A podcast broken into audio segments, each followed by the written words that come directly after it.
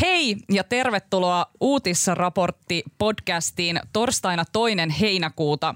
Minun nimeni on Alma Onali ja kanssani Sanomatalossa ovat nyt liitteen toimittaja Onni Niemi. Tervehdys. Ja sunnuntai-toimituksen toimittaja Iida-Sofia Hirvonen. Hei. Miten teillä menee tällä viikolla? Oikein mukavasti. Että olin tuossa eilen illalla katsomassa Jannen Karsinaa eli Senaatintorin uutta terassia. Se oli aikamoinen pytinki. Wow, sä oot ollut paikan päällä, upeata. Entä Iida-Sofia? Ää, no tällä viikolla ihan mukavasti, kun tää sade vähän rauhoittaa ja viime viikolla tässä podcastissa ensimmäisessä lähetyksessä vähän jännitti, mutta sitten Tuomas Peltomäki lähetti minut tällaiseen tota, Tekirin esiintymiskoulutukseen Sanoman rahoilla, maksoi parikymmentä tonnia ja siellä minut koulittiin uuteen kuntoon ja nyt en enää koskaan sano niin kuin sanaa tai ei myöskään jännitä. Loistavaa. Tuomas, missä mun tekirkoulutus Jep. viipyy. Samaa Hei, niitä. Tällä viikolla me puhumme demokratian mustasta keskiviikosta, Marjan poiminnasta ja intersektionaalisesta feminismistä. Lopuksi vielä puheenaiheita pitkien epämukavien hiljaisuuksien varalle. Tervetuloa mukaan!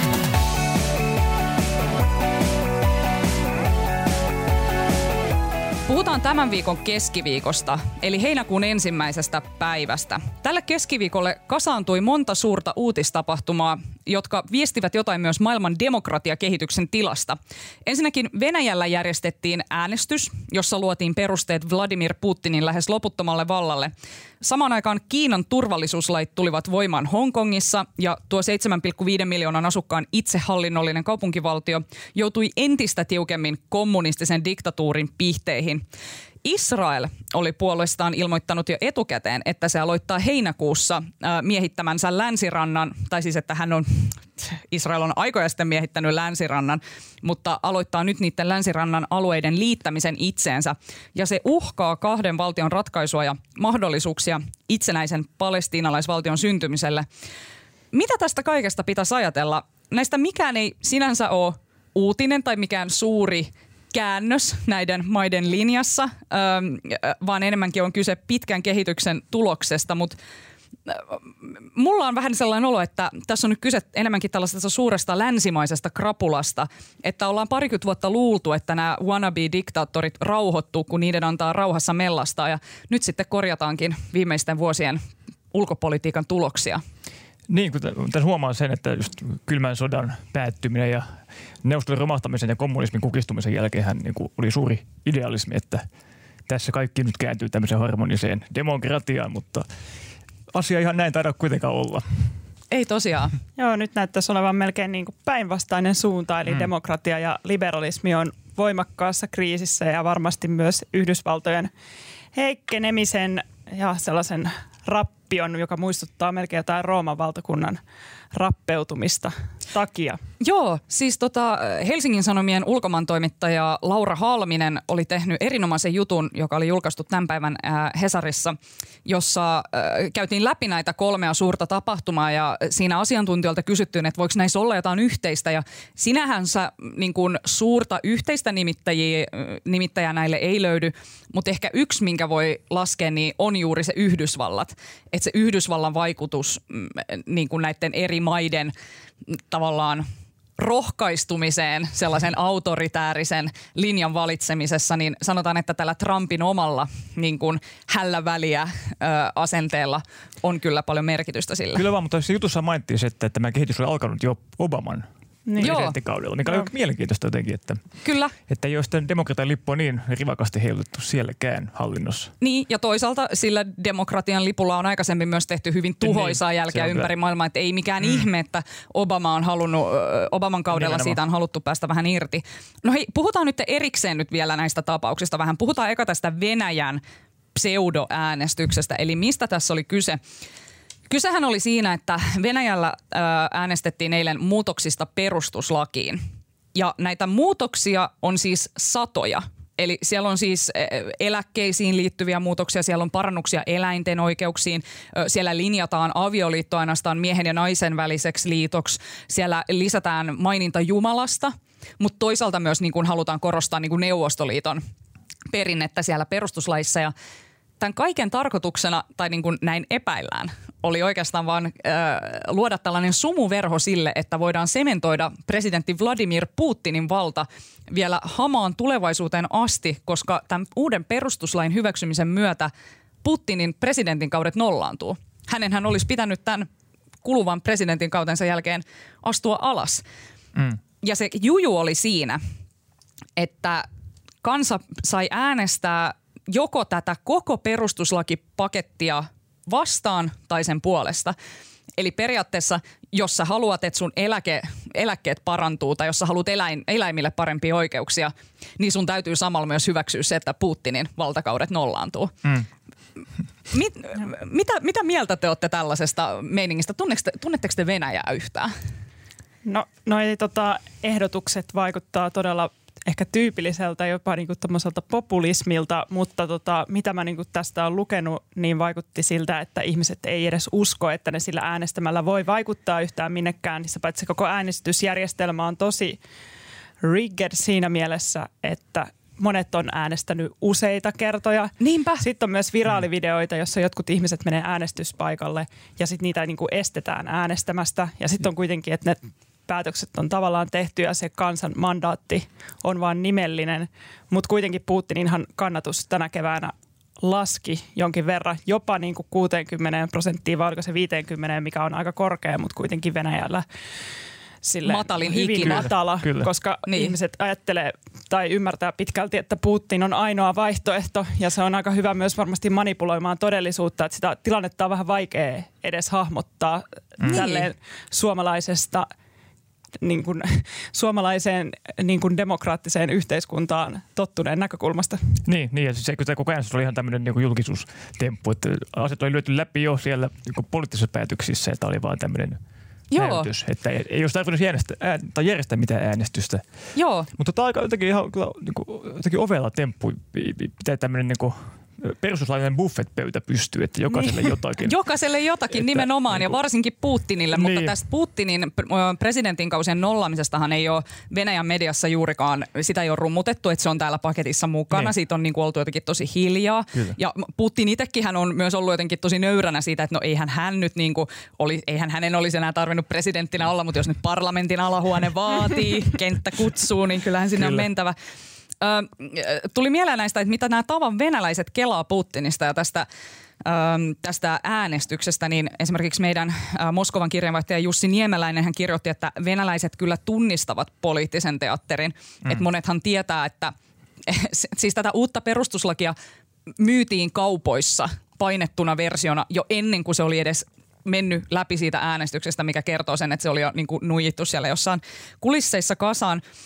Monet pitää äänestystä farssina, ja kuten Iida-Sofia sanoit, niin Putin, Putinin suosio on laskenut viime aikoina, mutta kannatus on silti laajaa, ja mua erityisesti huvitti tällaisen kahdeksankymppisen venäläisen eläkeläisukon kommentit Hesarin jutussa, missä oli haastateltu kadulla ihmisiä, että mitä mieltä ne on tästä, niin hän Putinista ja hänen valtakausistaan, niin tämä kahdeksankymppinen eläkeläisukko sanoo näin, että tiedän ihmisten sanovan, että kaikki tämä on vain Putinin kauden pidentämiseksi. Ehkä onkin, mutta rehellisesti sanottuna en näe ketään muuta presidenttinä. Hän otti sellaisessa tilassa olleen suurvallan käsiinsä juopolta Boris Jeltsiniltä ja lyhyessä ajassa teki siitä vahvan. Toki monia virheitäkin sattui, mutta ne pitää antaa anteeksi. Nyt kahdeksankymmentävuotiaana voi vertailla kausia. Olen elänyt Stalinin, Hrutsevin, Brezhnevin ja sen idiootin Gorbatsovin aikana. Hän halusi myydä Karjalan Suomelle. Idiootti. Aivan loistava quote. Mutta käytäisikö vähän läpi, että mitä se Putin on viimeisen kahdenkymmenen vuoden aikana puuhailu, koska, ja mikä se Venäjän asema tämän päivän maailmanjärjestyksessä on. Eli Putinhan siis todellakin äh, vuonna tuhatyhdeksänsataayhdeksänkymmentäyhdeksän äh, hänestä tuli äh, Venäjän äh, pääministeri, ja sitten vuonna kaksituhatta niin Boris Jeltsinin nimittämänä. Äh, hänen, ei kun vai hetkinen, oliko se kaksituhatta... kaksituhatta, kun se tuli presidentiksi. Joo, eka, Joo. eka kertaa kaksituhatta. Niin vaaleissa sitten. Joo. Joo, eikö niin? kaksituhatta. Joo, kyllä. kyllä. Sitten pari kautta siinä presidenttinä ja välissä sit, pääministerinä. Niin, niin, sitten neljä vuotta pääministerinä ja sitten taas presidenttinä vuodesta kaksituhattakaksitoista eteenpäin. Kyllä, Joo. juuri näin. Putinhan alkuvuosina niin sai paljon suosiota sillä, että hän otti hyvin kovan otteen Tsetseniä vastaan ö, nimittämällä Tsetsenejä terroristeiksi. Siellä pommitettiin sitä Tsetseniä, käytiin sellainen lyhyt ö, sota Tsetseniä vastaan, missä pe, niin kuin pistettiin siellä sitten ö, Venäjän vastustajat polvilleen. Sitten on ollut muun muassa Georgian sota. Ö, oliko vuonna kaksituhattakahdeksan, jos muistan oikein. Mm. Sekin oli tällainen lyhyt anneksaatio-operaatio, missä tällaiset niin kuin Georgian ö, kaksi tällaista aluetta ö, Venäjä käytännössä liitti ne itsensä. Tietysti niin kuin taas tämä sumuverho tässä, että no itsenäisyyspyrkimyksiä, mutta käytännössähän ne ei ole mitenkään tunnustettuja tähänkään päivään asti, vaan elävät sellaisessa välitilassa siellä Georgian ja Venäjän rajamailla. Ja sitten Ukrainan sota. Tietysti, äh, joka alkoi vuonna kaksituhattaneljätoista. Äh, mi, mi, mikä, mi, jos me ajatellaan Putinia, niin mitä teille tulee ensimmäisenä Putinista tavallaan mieleen? No on kyllä tämmöinen niin aika vahva kontrolli, sanotaan. Niin kuin, että hän on ottanut mediasta tiukan otteen ja vajentanut sitä kautta opposition äänet ja erilaisia instituutioita tuonut siihen valtiovallan piiriin. Ja, tota, mutta se on totta, että ilmeisesti nyt kuitenkin Venäjän hallintokin vähän tunnustaa sen, että hänen kannatus ei ole ihan entisellään ja että, että oliko se kannatus jonkun lähteen mukaan viisikymmentäyhdeksän prosenttia mm. tällä hetkellä. Ja viimeksi se oli näin alhainen vuonna kaksituhattakolmetoista Duuman vaalien jälkeisessä mielenosoituksessa. Se oli silloin kuusikymmentäkaksi prosenttia, mikä oli niin kuin historiallisen alhainen Putinille. Joo. Mutta se nousi heti seuraavana vuonna, oliko toukokuussa kaksituhattaneljätoista. No se oli just tämä Ukraina. Niin, nimenomaan kaksikymmentäviisi pilkku yhdeksän prosenttia tämä kannatus heti kun Venäjä hyökkäsi tai valutti Krimin niemimaan. Niinpä. Eli, ja eikö se ollut vielä heti Sotsin olympialaisten jälkeen? Taisi olla kyllä. Joo. Mutta tämmöisiä liikkeitä, niin tässä niinku tätä kansanmiehen niin. ja vahvan johtajan asema pönkitetään tehokkaasti. Niin. Joo, ja sitten tota, toi on tosi kiinnostavaa, että Putin on ollut presidenttinä just näiden informaatioteknologioiden voimakkaasti kehittyessä ja pystynyt käyttämään niitä tosi hyvin todellisuuden muokkaamiseen tai jotenkin hämärtämiseen hänen omien tarkoitusperiensä mukaisesti. Että esimerkiksi tämä koronavirustilanne keväällä niin ää, Venäjällä, kun se oli niin kuin leviämässä, niin Putin ää, tota, väitti, että se ei tule ole mikään ongelma Venäjälle ja myös niin kuin levitettiin uutisissa tietoa siitä, että se on niin kuin Yhdysvalloissa tehtailtu virus, joka on lähetetty Kiinaan ja sitä kautta levitetty eri maihin ja että sen tarkoituksena on jotenkin tuhota joku kansantalous ja saada ihmiset jäämään kotiin, mutta oikeasti se virus ei ole kauhean vaarallinen. Ja sitten Venäjällä ihmiset alkoi liikkumaan ulkona ja silleen ei lockdown taisi kestää pari päivää. Mm, mm. Mm, ja sitten kukaan ei oikeastaan tiedä, että onko ne tautitapaukset siellä kuinka pahoja. Niin. Että onko niitä niinku sit diagnosoitu jonain niinku keuhkotautina vai silleen hoidetaanko niitä edes koronaviruksena. Että niin paljon on semmoisen hämärän peitossa. Niin, Venäjä juuri tiedota tekemisistä. Niin, niin sepä se. Öö, tulee mieleen tuosta, mitä, hyvä mitä sanoin, tuosta informaatioteknologian ja tavallaan median just hallitsemisesta, että sehän on Putinin öö, aikakaudella niin kuin öö, kaikki oikeastaan niin kuin valtavirtamedia on siellä niin kuin Kremlin, Kremlin taskussa ja se alkoi oikeastaan aika varhaisessa vaiheessa, että Putinin eka kriisihän oli ihan siellä sen presidentin kausien alkupuolella kaksituhattaluvun alussa, kun Kursk-niminen ydinsukellusvene upposi Barentsin merellä. sata kahdeksantoista miehistön jäsentä kuoli. Ja silloinkin ää, media tietysti tarttui hanakasti tähän. Putin oli just silloin lomailemassa Sotsissa Mustanmeren rannalla ää, ja tosi myöhään vasta kommentoi medialle jotain. Ja silloin esiintyi aika epämääräisesti, jotenkin epäempaattisesti. Hänhän sai sitten näiden ää, hukkuneiden merimiesten ää, omaisten vihat ää, ää, kintereilleen ja media hyvinkin ankarasti arvosteli häntä siitä. Niin katsotaan, että siitä asti on tavallaan lähtenyt myös se, että Putin oppi, että, mm. että media on parempi niin kuin vaan pistää sinne oman nyrkin sisälle, jos haluaa niin kuin jotenkin näyttäytyä. Et, että hänen kuvansa mediassa olisi mieluisa. No sitten viime vuosina tietysti Venäjän aktiivisuus Lähi-idässä on kasvanut. Venäjän rooli Syyrian sodassa on ollut hyvinkin suuri ja nyt ihan hiljattain vahvistui myös se, että Venäjällä on esimerkiksi ilmavoimien tukikohta Libyassa. Öö, tässä on niinku tietynlaista tällaista, että Venäjä käy paljon tällaisia proksisotia niinku, öö, tuolla Lähi-idässä ja selvästi yrittää kasvattaa valtaansa siitä. Pitäisikö tästä olla jotenkin huolissaan? No kyllä.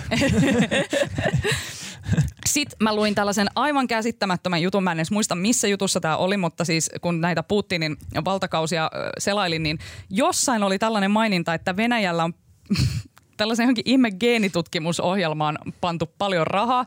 Eli niin kuin, että no, luoja tietää, mitä siellä tapahtuu, mutta joku sanoi, että yritetäänköhän tällä niin kuin taata jotenkin Putinin kuolemattomuus, että jos ei ole olemassa Venäjä ilman Putinia. Ja siis, ootteko te nähnyt Putinin kuvaa tältä vuodelta kaksituhattakaksikymmentä? Mm. Siis vuoden yhdeksänkymmentäyhdeksän Putin, sehän oli aika kuuma oikeastaan. niin kuin ihan, olin, kattelin sitä kuvaa, olin vaan silleen, what, et hot. Niin nyt hän, hän näyttää lähinnä tällaiselta elävältä palsamoidulta ruumiilta. Mutta kyllähän siitä puhutaan todella paljon, että hän pitää kunnostaan huolta ja nyt kuitenkin uusinta teknologiaa jossain piilaaksossa on toi ää, eliniän pidentäminen erilaisilla lisäravinteilla ja vaikka esimerkiksi kylmillä suihkuilla, niin mä voisin kuvitella, että Putinilla on sellainen jääallas, missä se käy kylpemässä ja jotenkin kerä- voimistamassa sitä sen jotain tota, vastustuskykyä ja Tota, uudistamassa sen soluja niin, että se voi välttää ikääntymistä. Tai en yhtään ihmettelisi, että Venäjä niin ottaisi nämä teknologiat haltuun. Mutta sitä mä mietin, että tuota, Putin kuitenkaan ei ihan nuori mies enää ole. kuusikymmentäkahdeksanvuotias niin, eikä ookin. Niin, eli jos hän mm. palvelee tässä vielä vuoteen kaksituhattakolmekymmentäkuusi asti presidenttinä, niin mitenkäs iäkäs hän silloin sitten?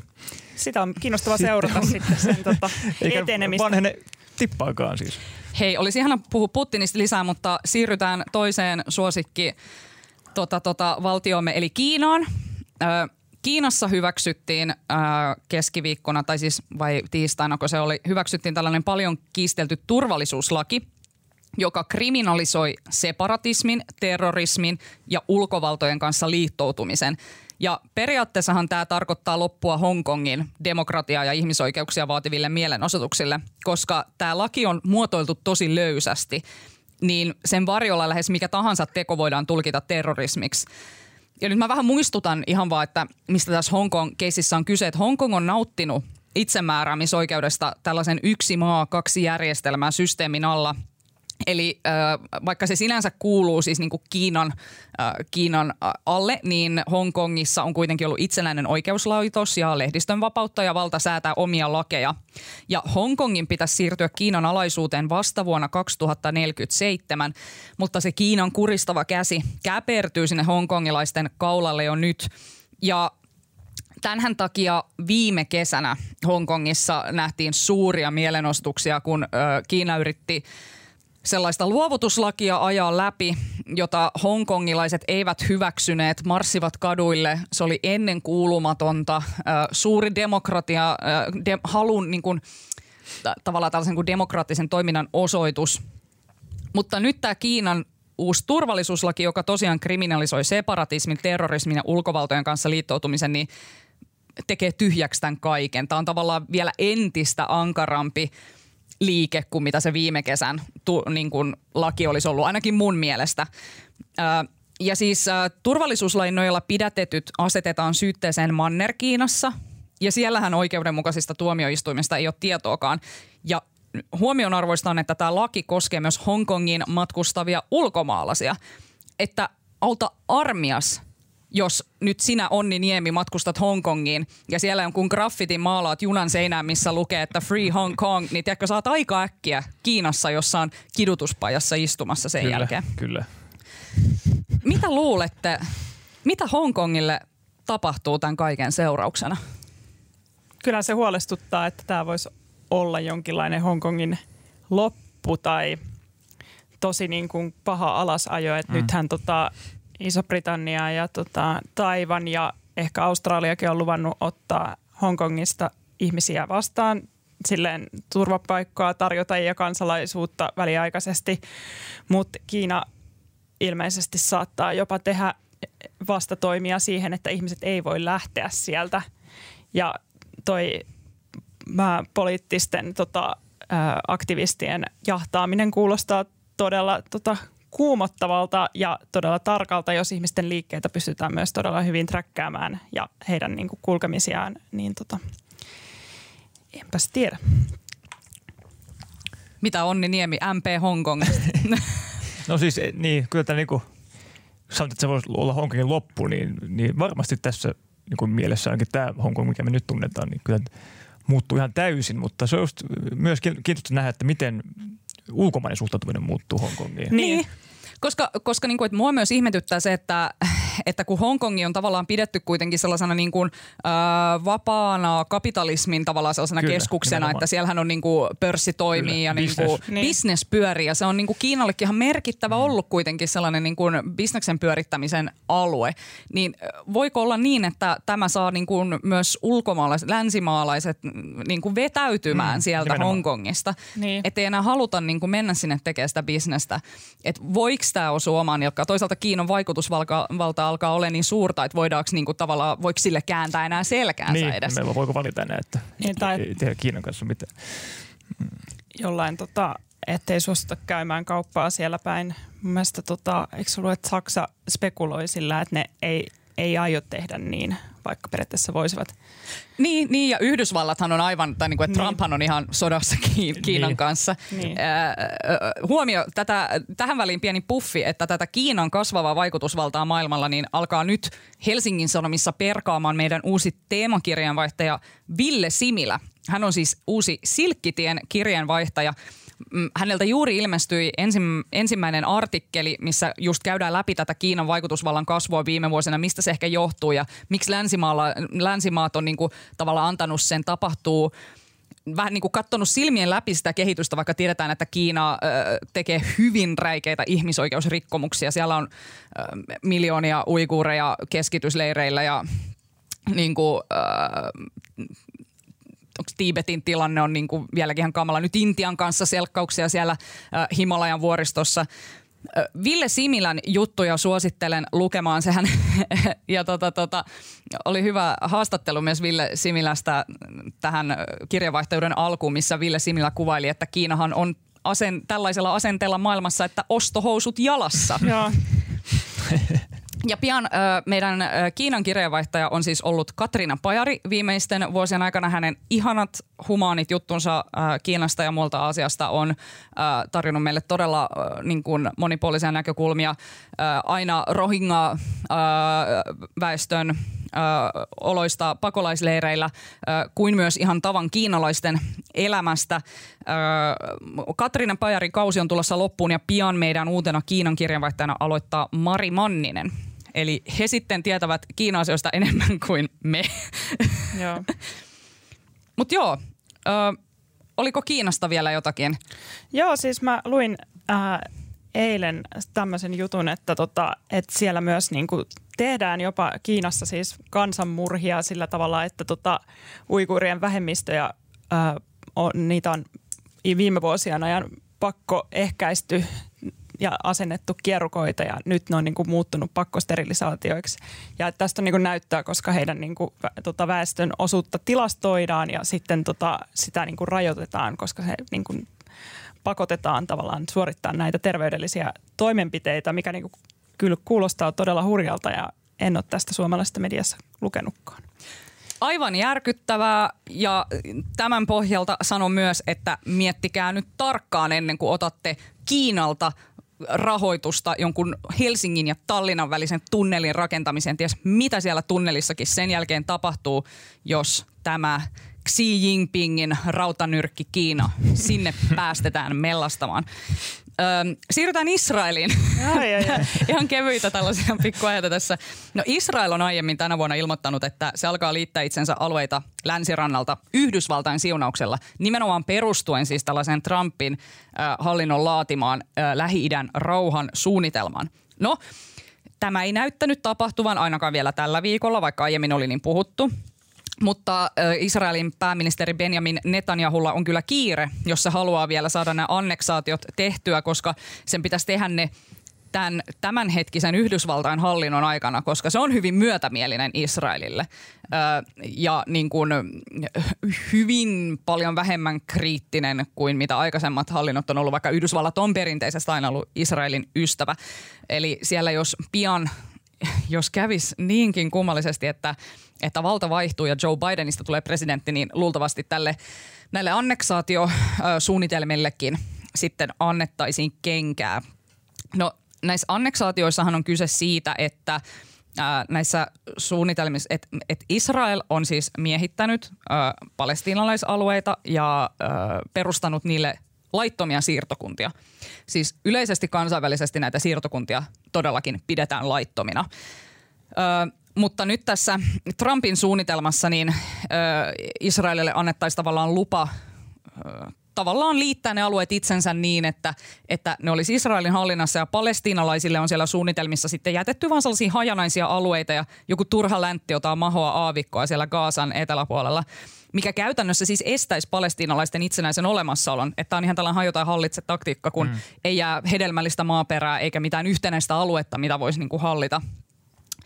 Ja ilmeisesti Yhdysvallat ja Israel keskustelee ensi viikolla siitä, miten alueenlaajennukset tehdään. Mitä, mitä te luulette, että onko tavallaan kansainvälisellä yhteisöllä mitään mahdollisuuksia enää estää näitä Israelin suunnitelmia? No. Tai noin yleisesti, että mitä pohditte tästä Israelin ja Palestiinan ikiaikaisesta konfliktista? No se on toi, kun Yhdysvallat on niin myötämielinen noissa miehitysasioissa, niin se tekee ainakin siitä hyvin haastavaa, kun on muitakin kriisejä tässä käynnissä, että tota... Että, että kuitenkin yhdeksänkymmentäluvun lopulla ja vielä niin kuin kaksituhattaluvun alussa kuitenkin ja niin kuin on elänyt kyllä hyvin pitkään toivo siitä, että palestiinalaisilla olisi niin kuin omaa maata ja valtiota. Mm. Ja sitten käytännössähän tämä nyt saattaa mennä että niin, että ne Palestiinassa joutuvat niin kuin taistelemaan ihmisoikeuksistaan ihmis, israelilaisten miehittämillä alueilla, koska nyt on jo niin kuin, ää, liikkumista ulkona rajoitettu aika paljon. Mm. Jep, jep. Niin, saa nähdä kyllä. Trumpin suhtautuminen tähän varmasti kyllä niin kuin vaikuttaa niin suuresti, että hyvä pata ollaan, niin, niin tota, on aika todennäköisesti, että mm. näin käy. Voi tietysti olla myös, että Israel itse yrittää vähän hannata ää, tätä ää, alueliitosten mm. edistämistä sen takia, koska se palestiinalaisten viha oikeasti olisi varmaan siinä vaiheessa niin suurta, että Israel ei tulisi pääsemään näistä tämänhetkisistäkään hankaluuksista ja konflikteista eroon, mitä siellä tällä hetkellä on. Mm. Mutta tämähän menee koko ajan kauemmas siitä niin kuin, ää, kahden valtion unelmasta, missä mm. sekä Israelilla että Palestiinalla olisi omat valtiot ja että heillä olisi omat niin kuin pääkaupungit. Mm, niin, se on aika utopia kyllä tällä niin hetkellä. Tää Trumpin kaudella tosiaan, että hänhän on tunnustanut Jerusalemin äh, Israelin pääkaupungiksi, mikä on mm. herättänyt suurta äh, närää sekä kansainvälisessä yhteisössä että sitten myös palestiinalaisten keskuudessa. Ja mm, palestiinalaisethan on sitä mieltä, että kun heitä ei ole kuultu tässä Trumpin suunnitelmassa, äh, niin he ei myöskään sitä hyväksy. Mm. Joo, no jos vielä sitten lyhyesti puhuttaisiin vielä omasta paikallisesta autoritäärisestä karismaattisesta johtajastamme Jan Janinovic Vapaavuoresta. Jan, äh, Janne on ollut viime päivinä otsikoissa sen takia, että Hesarissakin on tehty juttua siitä, että tämän Helsingin pormestarin äh, johtamistyyliä on kuvattu jossain määrin niin kuin mielivaltaiseksi tai jollakin tavalla sitä yhteistyötä häiritseväksi. Ja eilen Janne oli sitten A-studiossa Ylellä puolustamassa, puolust- vastaamassa näihin syytöksiin ja puolustamassa omaa paikkaansa äh, Helsingin johdossa. Me, me, mitäs te tykkäätte Jan Vapaavuoresta? No, ainakin jutun perusta vaikuttaa siltä, että, että olet hänen suosiossa, jos et ole vaan niin kuin hidas nysväjä. Eli kansi olla tehokas ja... Mä oon Jannen kanssa ihan samaa mieltä. Mitä niin ihmettä? Niin. Tämmöistä tehotonta sekoilua ei pidä katsoa. Niin, nehän kaikki liittyy siihen, että Helsingistä pitää saada maailman toimivin kaupunki. Ehkä mm. siinä on taustalla semmoinen laajentumispyrkimys Suur-Helsingiksi, joka hallitsee koko Suomea, kunnes Soini perustaa uuden maalaispuolueen ja niin tulee ottamaan Suomen takaisin sinne luontoon, minne se kuuluu.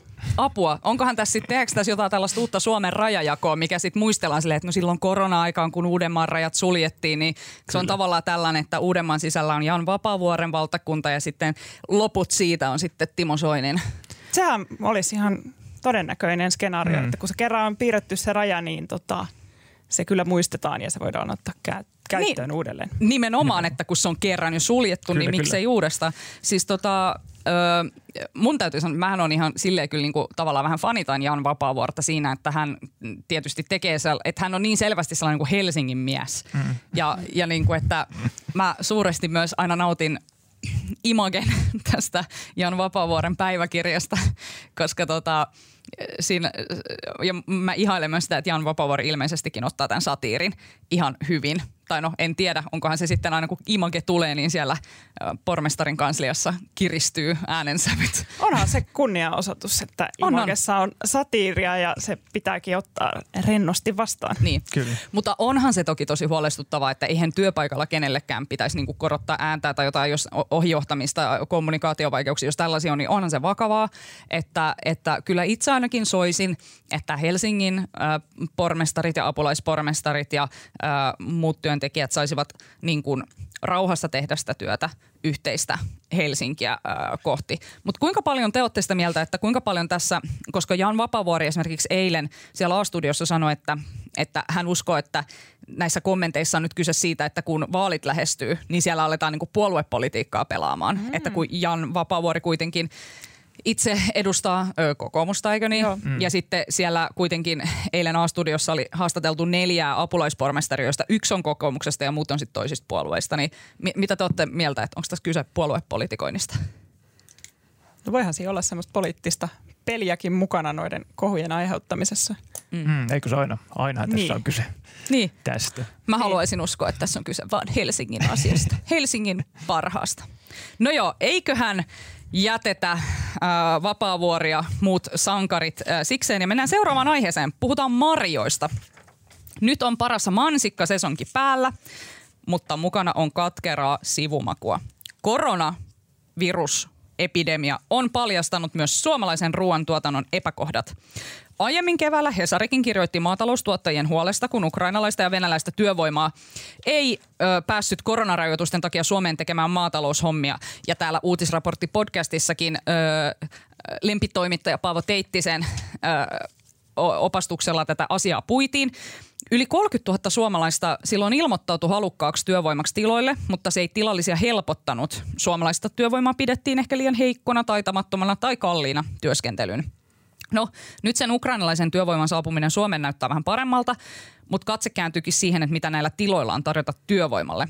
Sillä ää, Helsingin Sanomat vieraili kesäkuun puolessa välissä mansikkapitäjä Suonejoella ja siellä haastateltiin ihan asiallisen oloista viljelijää, mutta monet muut tilalliset oli kieltäytynyt Hesarin haastattelupyynnöistä, eivätkä päästäneet toimittajia vierailulle. Tämä selviää taloustoimittaja Tuomas Niskakankaan artikkelista. Niin sehän herättää kysymyksen siitä, että onko siellä tiloilla kaikki kunnossa? Sillä nyt tuli julki ainakin vakavia ongelmia erään pohjoissavolaisen mansikkatilan oloissa, kun tilalle töihin lähteneet ihmiset käräyttivät nämä epäkohdat Hesarille. Siellä on siis majoitusolot olleet silkkaa horroria, että siellä jossain homeisessa navitassa joutunut majoittumaan nämä ihmiset ja vielä maksamaan siitä. Ja siellä on jotain kymmeniä niin kuin rikkinäisiä jääkaappeja vaan ollut ja likaisia lakanoita ja jonkun likaiset pikkarit jossain narulla huojunut siinä. Hmm. Pellolta ei päässyt vessaan, vaan siellä työn, työnantajat vaan kehottaa käymään puskassa mm. kusella. Mitä te ootte mieltä? Onko tässä nyt vaan kyse siitä, että stadilaiset nuoret on pullamössöä vai onko nuo olot vaan täysin epäinhimillisiä? No, mulle mainostettiin tosi paljon tuolla Facebookissa sitä Become a Fellow Worker for a Farmer -mainosta, missä oli kaksi sellaista vaaleaa suomalaista mies ja nainen sellaisella ihanalla pellolla, aurinkopaisto, niillä oli semmoiset hipsterivaatteet päällä, mm. sellainen joku ruutupaita ja mekko ja sitten se niin kuin näytettiin tällaisena vähän niin kuin kansallismieltä nostattavana tekona, että mennä sinne töihin, niin kyllä se vähän niin kuin herätti tällaista vahingon iloa nähdä, että se tota, totuus on toinen, niin kuin mitä maabrä- maabrändityöryhmät esittää. Totta kai tämä voi olla joku kauhu keissi jostain pahimmasta päästä.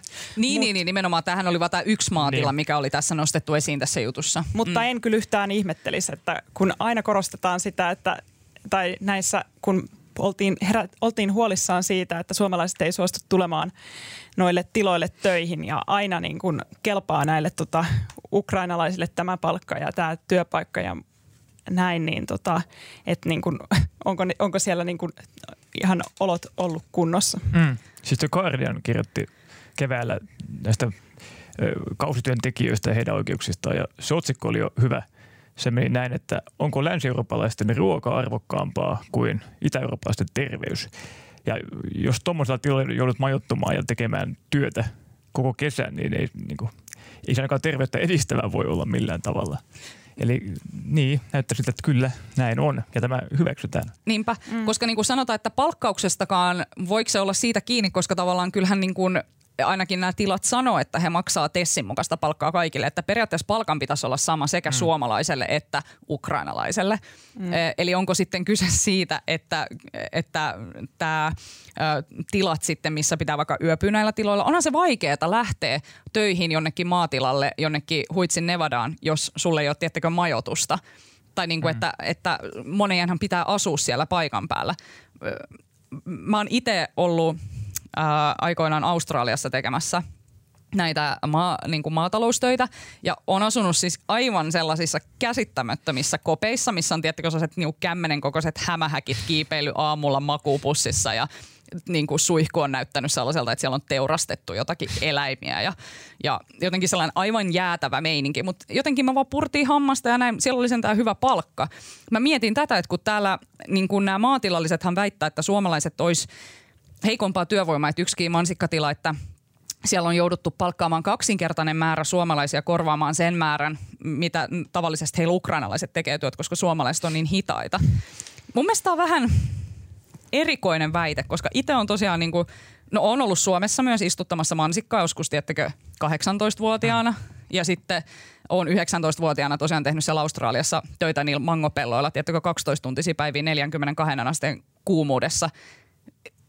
Ei se ollut mikään ongelma. Mm. Se oli niinku, olihan se raskasta jo se duuni, mutta ei se ollut mikään ongelma. Niin, mä niinku todella ihmettelen sitä, että etteikö muka suomalainen voisi tehdä tätä samaa työtä. Ja kyllä mä luulen, että jos ajattelee vielä vertaa Suoma, Suomea ja Australiaa, niin siellä sentään on lämmin, kun Suomessa taas voi joutua todella kylminä öinä nukkumaan jossain homekopissa. Niin, että jos se tehtäisiin oikein niin kuin edes niin kuin siedettävän mukavaksi, niin mä luulen, että aika monet varmaan haluaisi lähteä, koska toi tota, puutarharointi ja tota, ää, tämmöinen käsillä tekeminenhän on nyt hyvin trendikästä. Kyllä. Niinpä. Ja silleen monet munkin kaverit on just hommannut tämmöisiä siirto, mikä toi siirtolapuutarha, ää, tämmöisiä Joo. tilkkuja ja okay.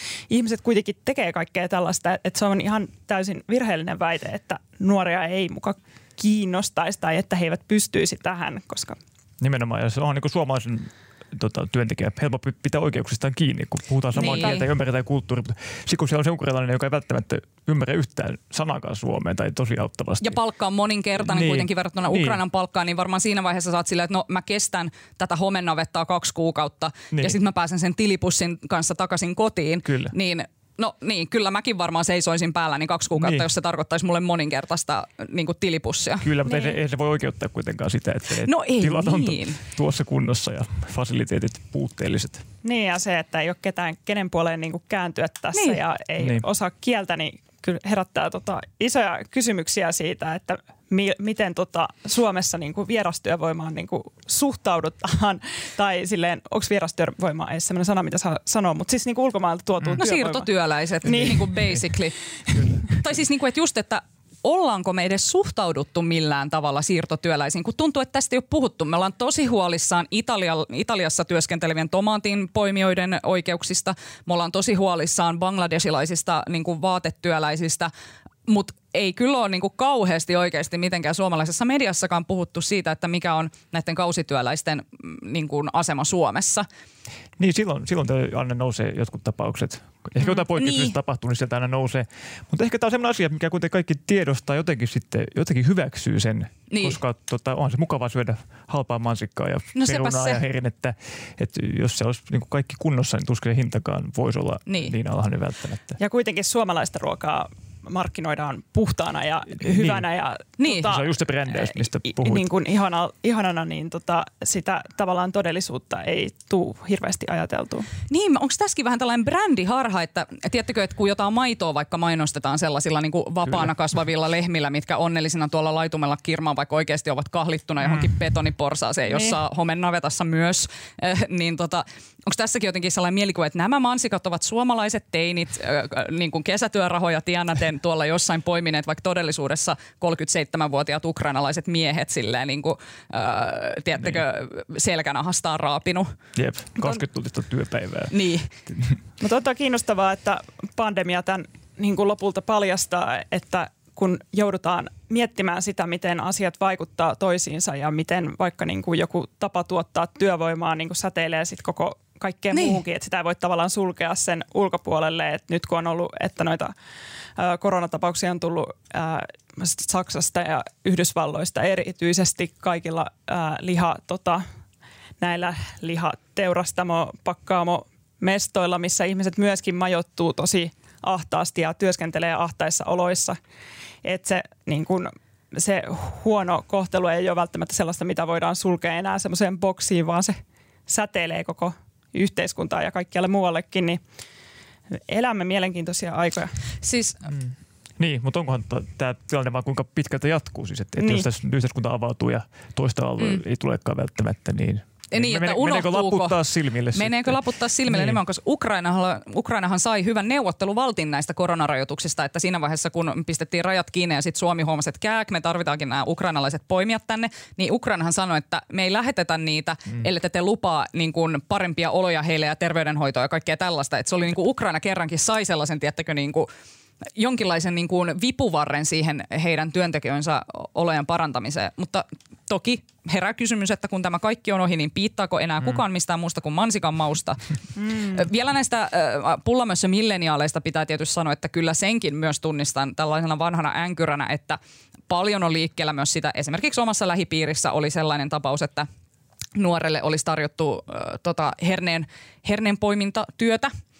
Äh, mutta koska sitten työsopimuksessa oli kausityölle ominaisesti, että ei voida oikeastaan niin kuin luvata, että milloin niitä töitä on ja milloin ei, eikä voida luvata, että onko vaikka joku viikonloppu vapaa vai ei, koska kausityötähän pitää tehdä silloin, kun säät sen sallii. Että eihän varmaan hernettä poimita silloin, kun sataa kaatamalla. Mm. Et mm. se on vähän niin kuin siitä kiinni. Niin sitten hän totesi, että, että no ei hän halua tällaista. Hän haluaa kyllä vapaita viikonloppuja ja haluaa tietää, milloin voi ottaa iisisti, niin on se helpompaa jäädä jollekin äh, just opintotuelle tai työttömyysrahalle, kun mennä poimimaan sillä minimipalkalla niitä marjoja. Kyllä. Pitää vaan suhtautua niihin herneisiin tarpeeksi intohimoisesti, niin sitten ei enää välitä noista työajoista, vaan niin kuin luokseen, juokseen niiden luokse, vaikka olisi lauantain ja sunnuntain välinen yö, koska tota...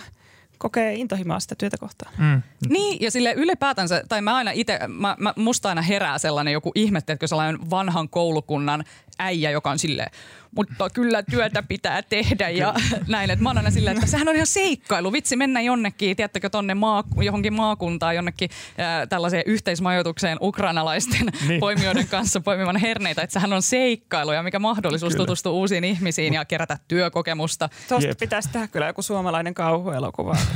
Ilmainen vinkki jollekin tota, sellainen... Tota, kaksikko lähtee viettämään ihanaa kesää maalla. Mutta tästä saatiin eilen ihan evidenssiä, kun Helsingin Sanomat kertoi artikkelissa, että yli puolet suomalaista ei ole valmiita tekemään mitä tahansa työtä. Mm. Ja siinä erityisesti niin nuoret, eli kahdeksantoista-kolmekymmentäneljä-vuotiaat olivat sitä mieltä, että he olivat kaikkein haluttamimpia tekemään niin mitä tahansa paskatyötä. Mutta siis mun mielestä... Niin kuin enemmän paskatyötä kuin joku marjanpoiminta on joku niin kuin, jonkun ihan bullshit-viestintähomman pyörittäminen, tiedätkö, jossain mainostoimistossa tai silleen. Että et, niin kuin, kyllähän marjanpoiminta on kuitenkin, mä niin kuin näkisin, että siihen voisi myös suhtautua sellaisella, just niin kuin sä sanoit, että tämä puutarhanhoito on tällaista niin kuin mindfulness-kamaa. Mm. Että siihen voisi suhtautua sillä tavalla, että no, minä nyt saan tästä tämän palkkion, kun kerään näitä marjoja, mutta mm. et samalla, vitsi, voisi kuunnella vaikka podcastia, esim. Uutisraporttia koko kesän, vaan silleen kaikki vanhat jaksot, tiettekö, käydä läpi, mitä Spotifysta löytyy. Ja tästä päästään vielä toiseen Maria-aiheeseen, eli tämän päivän Hesarissa oli öö, uutinen siitä, että nyt huolestuttaa tämä meidän luonnonmarjojen tilanne, kun meillähän tuolla on metsät täynnä mustikkaa ja puolukkaa ja hillaa, ja oliko se Jallis Harkimo, joka jo joskus niin kuin maaliskuussa oli huolissaan siitä, että nyt ne mätänee sinne peltoihin, tai siis metsiin ne marjat, mutta nehän ei ole ihan vielä kypsiä kyllä. Mutta kohta ovat. Mutta Thaimaasta ei poimijat pääse tänne ainakaan vielä. Ja kuitenkin noin yhdeksänkymmentä prosenttia ilmeisesti Suomenkin luonnonmarjoista on ulkomaalaisten poimimia. Niin Onko tämä nyt todellinen huoli? Mätäneekö marjat metsiin ja se on nyt meidän tuhomme? Se on paluu metsästä ja keräilijä aikaan siinä mielessä, että niitä sitten syö karhut ja kaikenlaiset eläimet ja ne ihmiset, jotka jaksaa mennä sinne mettään, niitä itselleen poimimaan. Mm, jep, jep. Mut Jallit si- varmaan myös menee Mutta siis, mut siis tämä oli mulle uusi tieto. Tiesittekö te, että luonnon marjojen poimiminen, jos sä itse poimit ne ja itse myyt ne, niin se on verovapaata tuloa. Mm. Et mitä ihmettä? Okay. Miksen mä oon jo tuolla niinku keräämässä niin. niitä marjoja? Ai niin kuin ne ei ole kypsiä vielä.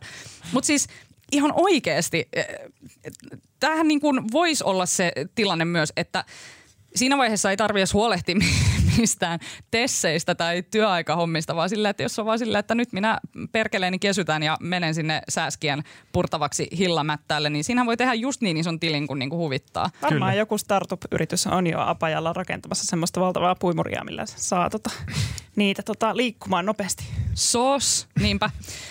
Että ei kun kaikki vaan sitten verovapaita tuloja keräämään.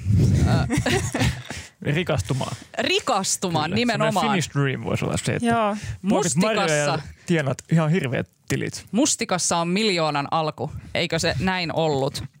Hei, siirrytään viimeiseen aiheeseen, joka on intersektionaalinen feminismi. Tämä termi on aiheuttanut varsinkin Twitterissä tämän viikon aikana suurta hämmennystä.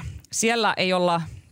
Tämä asia tuli ilmi siis äh, hallituksen tasa-arvo-ohjelman yhteydessä äh, ja sen jälkeen monet ihmettelisivät, että mistä ihmeestä tässä intersektionaalisessa feminismissä on kyse. Ilmeisesti eivät osanneet googlata, vaan piti Twitterissä kysyä, että mitä tämä tarkoittaa. Niin mistä siinä on kyse? Iida-Sofia, voit sä kertoa? Niin se tota, Twitterissä... Tota, kysyminenhän on itse se nautinto, joka pitää päästä tekemään, niin eihän sitä nyt Googleen mennä. Ei todellakaan. Ja tota, tosiaan äh, hallitusohjelmassa ei mainita intersektionaalista feminismiä, niin kuin tota, Ohisalon twiitti väitti, vaan siis siinä kyllä mainitaan. Mikä se Ohisalon twiitti siis oli? Oliko se, että tämän pohjana on nyt, kantavana teemana on intersektionaalinen feminismi? Kyllä, niin kuin hallituksen tasa-arvotyössä. Joo. Joo. Ja sama toista joo. myös siinä vihreiden blogipostauksessa, mikä oli joo. vähän tiivistelmä tästä. Niin, tosiaan feminismiä ei mainita intersektionaalisuuden yhteydessä ainakaan, mutta intersektionaalisuus mainitaan seitsemän kertaa. Muun muassa tällainen kohta siellä on, joka on ihan hyvä määritelmä intersektionaalisuudelle, että se on keino tarkastella yhteiskunnassa vallitsevia päällekkäisiä ja läpileikkaavia syrjiviä mekanismeja. Ja sitten siinä sanotaan esimerkiksi, että E U-politiikassa pyritään myös hyödyntämään intersektionaalista näkökulmaa tässä niin kuin tasa-arvotyössä. Ja, joo, ja intersektionaalinen feminismi-termihän on kehitetty vuonna kahdeksankymmentäyhdeksän, kun tutkija Kimberle Crenshaw käytti sitä artikkelissaan, jossa hän artikuloi sitä, että mustien naisten kohtaama epätasa-arvo on erilaista kuin taas vaikka valkoisten naisten tai mustien miesten, koska tota, siinä niin kuin risteää erilaisia syrjinnän mekanismeja, jotka liittyvät sekä sukupuoleen että ihonväriin ja ne niin kuin risteävät. Ja tässä voisi olla myös vaikka työväenluokkaisuus tai jonkinlainen tota, äh, niin kuin jotkut muutkin tällaiset, niin kuin mikä, ikä. Tahansa, mikä tahansa, mm. no vaikka ikä tai, tai niin kuin mikä tahansa, mikä tekee ihmisestä jollain tavalla vähemmistöä. Kyllä vaan. Ja siis äh, m- tästä nyt tuli ilmeisesti joku hirveä poru äh, tästä äh, intersektionaalisen feminismin ujuttamisesta äh, hallitusohjelmaan. Vaikka juuri sanoit, että oikeastaan sanaa feminismihän ei edes siellä tasa-arvo-ohjelmassa mainita. Ei ainakaan intersektionaalisuuden yhteydessä. Aivan. Ja siis tämä intersektionaalisuus, niin kuin että mä törmäsin itse ekan kerran tähän termiin vuonna kaksituhattaneljätoista, kun mä olin Tukholman yliopistossa vaihto-opiskelemassa uh, Global Media Studies-ohjelmassa. Mä muistan, uh, siellä oli sellainen kurssi, jossa oli siis niin kuin intersectional feminism and media. Ja mun tajunta laajeni. Mä olin silleen, että wow, mikä tämä termi on? Tässä on niin paljon järkeä. Eli se, että joku on vain nainen tai vain mies, niin ei selitä mitään siitä, että millä, mikä hänen yhteiskunnallinen asemansa on. Vaan sillä on tosi paljon väliä, että oot sä kaupungissa asuva rikas valkoinen nainen vai oot sä jossain niin kuin köyhässä kylässä asuva äh, niin kuin vaikka kehitysvammainen musta mies. Ni, ne, ne on mm. ihan eri, niin kuin, tiettäkö, että pelkästään se, että sä oot mies tai nainen, niin se, se ei niin kuin kerro tästä asiasta mitään. Mun mielestä tässä on tosi paljon järkeä. Mm. Ja niin kuin, että mä ihmettelin jo silloin, että miksi tää ei ole rantautunut Suomeen. Niin, niin kuin siinä vaiheessa niin. Esim. Opinnoissa sille, että Tampereen yliopistossa sitten äh, journalistiikan ja viestinnän opinnoissa puhuttiin vielä jostain Karle Nordenstrengin teo, teoksista. Kyllä, kyllä. Et, et, et Ruotsissahan toki feminismi on niin kuin paljon niin kuin tavallaan enemmän integroitunut myös sellaiseen niin kuin yleiseen yhteiskunnalliseen nimenomaan, käsitteistöön. Nimenomaan. Ja sen takia ehkä tämä oli ohisolta vähän huono veto käyttää tämä termi, koska hän ehkä luotti, että me ollaan just vasta päästy sieltä metsästä pois. Ja niin kuin, että jotenkin, koska, poimimasta marjoja niin, sieltä. Nimenomaan. Niin. Mutta et, et, kuitenkin Suomi on täynnä ihmisiä, joilta niin jo feminismi sanana on luontaan työntävä ja heti niin kuin nostaa karvat pystyyn, mutta auta arvioissa edessä on vielä se sana intersektionaalinen määrittämässä tätä, niin, niin mä tuosta ymmärrän sen, miksi ihmiset närkästyy tästä. Menee pasmat sekaisin. Niin. Et kun ei tiedä, mitä se tarkoittaa. Mutta toisaalta tietääkö ihmiset silleen lonkalta myöskään, mitä tarkoittaa kuin inflaatio tai B K T tai... Niin, tästähän puhuttiin justiinsa, että, tota, mm. että kaikenlainen muu poliittinen jargon termi ei ihmisiä kiinnosta, mutta tähän ollaan tarttu, koska ihmiset kokee, että se termi itsessään jotenkin uhkaisi miehiä, etenkin valkoisia heteromiehiä, vaikka se ei ole ollenkaan sen termin tarkoitus. Ja myös niin kuin vaikka seksuaalivähemmistöön kuuluva ihminen voi olla hyvin monella tapaa etuoikeutettu. Ja se niin kuin ei myöskään, ää, niin kuin vaikka joku Halla-aho väitti, että intersektionaalisuuden tarkoitus on eristää ihmiset omiin ryhmiinsä sen sijaan, että se edistäisi tasa-arvoa, niin se pelkästään sen niin kuin, tavallaan syrjinnän mekanismien tunnistaminen ei tarkoita sitä, että ne haluttaisiin pitää sellaisina, vaan että kun ne tunnistetaan, niin niiden eteen osataan tehdä sellaista työtä, mikä ei tasapäistä sitä ää, niin kuin ihmisten kohtelua, vaan niin kuin huomioiden heidän niin, eli niin kuin tarpeet. Kyse on siinä nimenomaan tästä, että paremmin voitaisiin tunnistaa kunkin yksilön tavallaan ne henkilökohtaiset ä, tilanteet ja heitä jotenkin yksilöinä määrittävät tekijät kuin just se, että muka ryhmiteltäisiin niin kuin ihmisiä tiukasti lokeroihin. Mm, mm. Nimenomaan. nimenomaan. Mutta joo, siis tota, kyllähän toi tosiaan toi termi, että jos sitä lähtisin tuolla Twitterissä selittää, että no niin, antakaa kun minä kerron teille, mikä on intersektionaalinen feminismi, niin ää, ei edes tule mieleen tehdä niin, koska on varmaa, että sitä trollausta sieltä tulee. Ja monesti olen huomannut, että jos haluaa tietyissä konteksteissa ajaa feminismiä, niin ei kannata edes välttämättä mainita Suomessa sitä F-sanaa, vaan puhua sellaisella tavalla, mikä käy silleen common senseen niin, että ihminen ei huomaakaan. Se on vähän kuin ujuttaisi tommoisen jonkun lihan korvikkeen johonkin liharuokaan ja sillä tavalla harhauttaa ihmisiä. Että kyllä vähän semmoista juonekuutta puuttuu, mutta myös se voi olla hyvä keino saada tota Ohisalolta ihmiset kiinnittämään huomiota siihen tota tasa-arvo-ohjelmaan. Ei olisi tullut mieleenkään avata sitä, ellei tämmöistä kohua olisi syntynyt. Niin, olisi tämä Ohisalolta vaan julkisuustemppu hallituksen tasa-arvo-ohjelmalle. Anteeksi, onko kukaan edes ennen kiinnittänyt huomiota johonkin noin pölyseen sanayhdistelmään? Niin. Siis jos oli mainostemppu, niin aivan erinomainen. Täytyy niin. Sanoa, että kaikki virokasta. Tietää nyt, mitä kyllä, on intersektionaalisuus. Kyllä. Se on poistunut sieltä yliopistojen niin kuin sukupuolen tutkimuksen pienistä, tiedättekö, niin kuin faktioista tänne kyllä. Ja koko kansan hyvä. Huulille. Sanat kuitenkin on portteja ja sitten niin kuin sä opit googlat sen sanan, niin sitten sä, sä niin kuin ymmärrät, mistä tässä on kyse. Ja joo. Sitten tulee niin kuin osa ihan legitimoitua elämää tästä sanasta. Siis toi oli, Onni, toi oli niin kauniisti sanottu, että sanat on portteja, koska se oli nimenomaan se fiilis, mikä mulla oli kaksituhattaneljätoista silloin Tukholmassa, että yhtäkkiä tämä yksi sana, intersektionaalisuus, jotenkin avasi sellaisen valtavan niin kuin maailman siitä, että millä tavalla voi käsittää tätä meidän mm. yhteiseloa tällä planeetalla. Mutta mä haluan tarttua vielä tähän, että ootteko te sitä mieltä sitten, että kun se feminismi on niin vaikea niin kuin sana täällä Suomessa. Mä, mä vähän alustan tätä sillä, että kun mä oon itse tavallaan tarkastellut tätä äh, niin kuin feminismin asemaa molemmissa naapurimaissamme, eli Virossa ja Ruotsissa. Ruotsihan on ollut feministinen jo pitkän aikaa, ja siellä on hallitukset julistautuneet feministisiksi aikoja sitten, ja jotenkin se on aika sellaista valtavirtaista puhua feminismistä sellaisena niin kuin tasa-arvon niin kuin välineenä, eikä sell- ja siellä tehdään tosi uraurtavaa feministitutkimusta. Suomessa ollaan nyt siinä pisteessä, että äh, monet ihmiset kyllä julkisesti uskaltaa jo sanoa olevansa feministejä, mutta vielä on paljon sellaista niin kuin, äh, e, niin kuin epäilyä siinä, että mi, mitä se nyt tarkoittaa ja onko se nyt miesvihaa ja niin kuin noita vainoa tai velhovainoa, mitä, mitä se sitten olisikaan tässä tapauksessa. Ja sitten taas Virossa niin feminismi on vielä tosi sellainen bubbling under ja se feminismi siellä on aika sellaista valkoisten keskiluokkaisten naisten juttu, tiedätkö? Tiedättekö, että se on sellaista niinku boss lady-feminismiä, mm. että nainenkin saa tienata. Mm. Että se on se feminismin taso siellä, mutta niinku se, että esimerkiksi joku mies julistautuisi feministiksi, niin on Virossa täysin ennenkuulumatonta. Kun taas Suomessa, jos sä alat vaikka Tinderiin, niin siellä jo monet miehet sanoo, että olen feministi. Mm. Mutta mitä te olette sitä mieltä? Mikä, pitäisikö meidän Suomessa vaan luopua tästä feminismistä niinku sanana? No eihän sellaista tule tapahtumaan, koska tota, niin. tätä on alettu käyttämään ja sitten kuitenkin, jos nyt vertaa vaikka sellaiseen vastareaktioon, mitä joskus parikymmentä vuotta sitten tai vaikka kymmenenkin vuotta sitten tapahtuisi, jos joku niinku ihan hallituksessa oleva ihminen sanoisi olevansa vaikka feministi. Tai mun mielestä muistan just, että oliko se niinku Rosa Meriläinen just kaksituhattakahdeksan näin. Kun hän oli feministi, niin se, tota, ihmiset hän suhtautui siihen tosi silleen, oh, tai että se oli myös niin. vähän niin kuin tapa vähän niin kuin säikytellä ihmisiä. Ja nyt se kuitenkin tota, suurimpaan osaan ihmisistä vetoaa tosi voimakkaasti ja tota, tuntuu ihan terveeltä järjeltä sanoa olevansa feministi.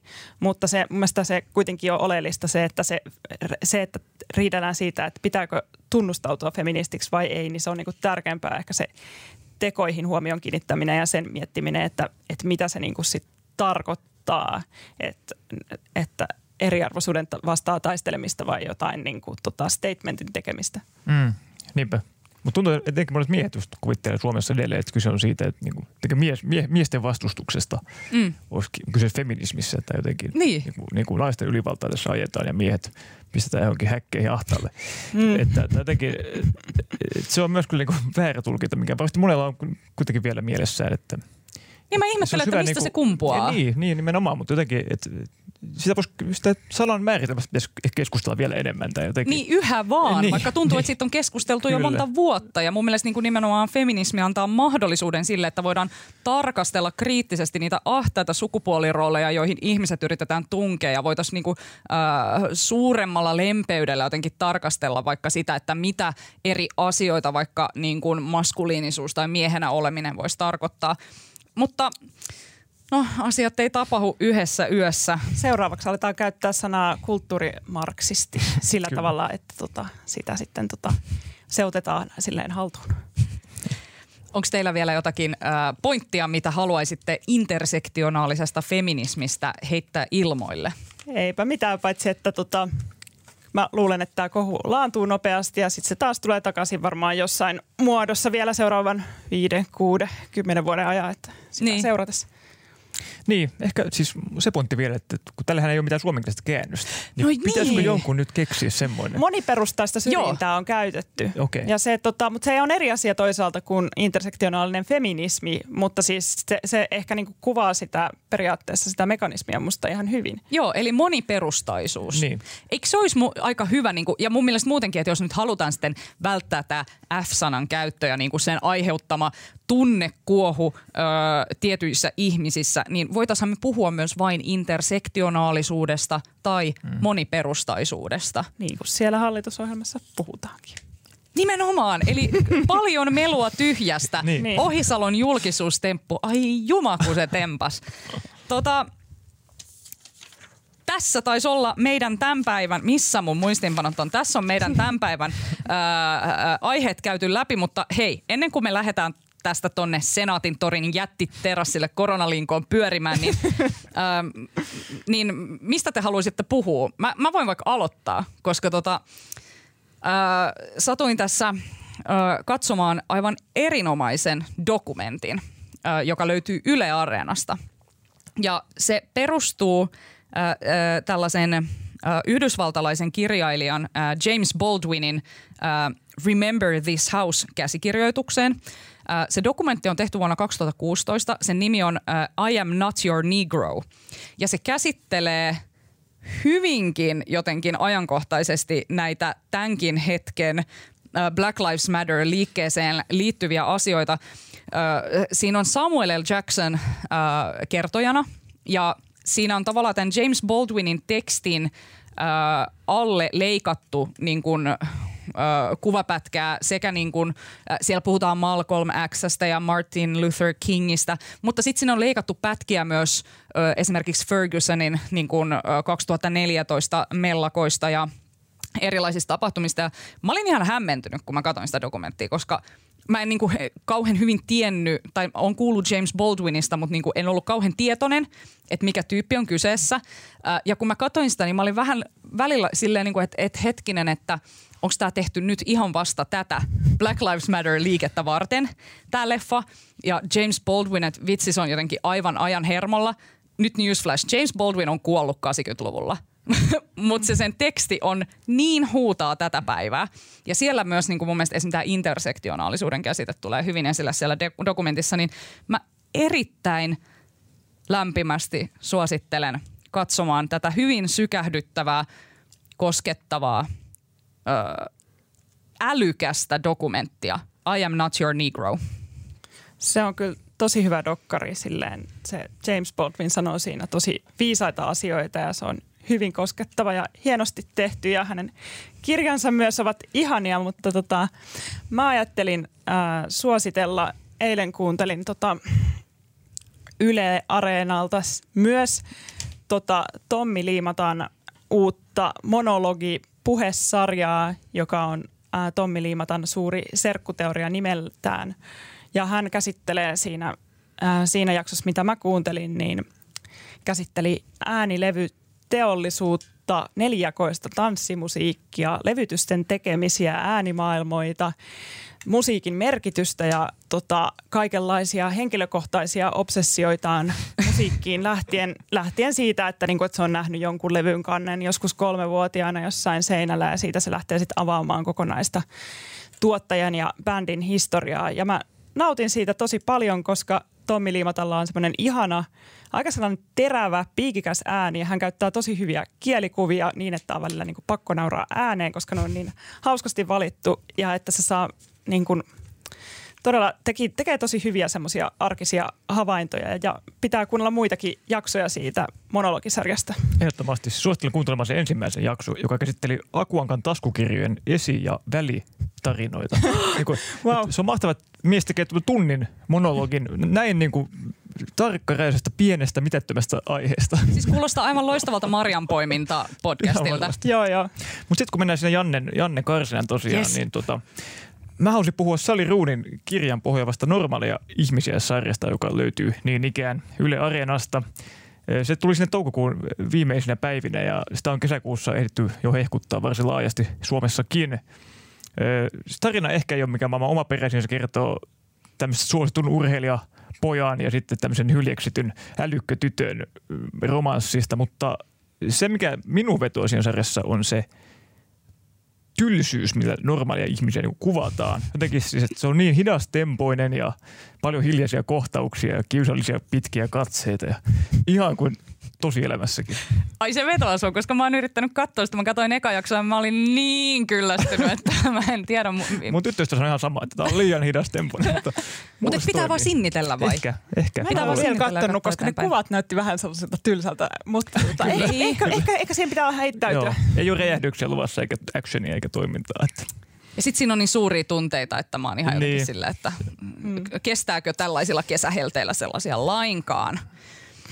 Hei, siinä taitaa olla kaikki tältä erää. Ihan tähän loppuun vielä haluaisin sanoa, että joku oli siellä Twitterissä ö, viime viikolla närkästynyt siitä, että olin kolman mokkapaloja pahoinpidellyt verbaalisesti täällä. Niin joo, okei, okay, anteeksi perun sanani. Mokkapalat on ihan hyviä, varsinkin kinuskikissan reseptillä, kun sinne lisää suolaa ja pistää vielä vähän enemmän voita, niin mä suosittelen, tulee erittäin hyviä. Ne pitää jättää vähän keskeltä raaksi. Niin, no, ne ei ole kyllä sitten enää mokkapalaa nähnytkään, mutta niin kuin, että erinomaista herkkuu. Sen sijaan heitän teille tällaisen täkyn, että mitä sanotte suffelista? Että se on kyllä niin, kuin niin kurja suklaapatukka, että sen tekeminen pitäisi oikeastaan kieltää. Hei, siinä kaikki tältä erää. Kiitos Onni Niemi. Kiitos, tämä oli ilo. Kiitos Iida-Sofia Hirvonen. Kiitos, kiitos. Minun nimeni on Alma Onali ja äänen ja kuvan ja kaiken mun mahtavan meille tekee tällä viikolla Kristiina Marttinen. Lähettäkää meille kaikkea söpöä ja kivaa palautetta at uutisraportti ja risut sitten Peltomäelle. Kuullaan taas ensi viikolla.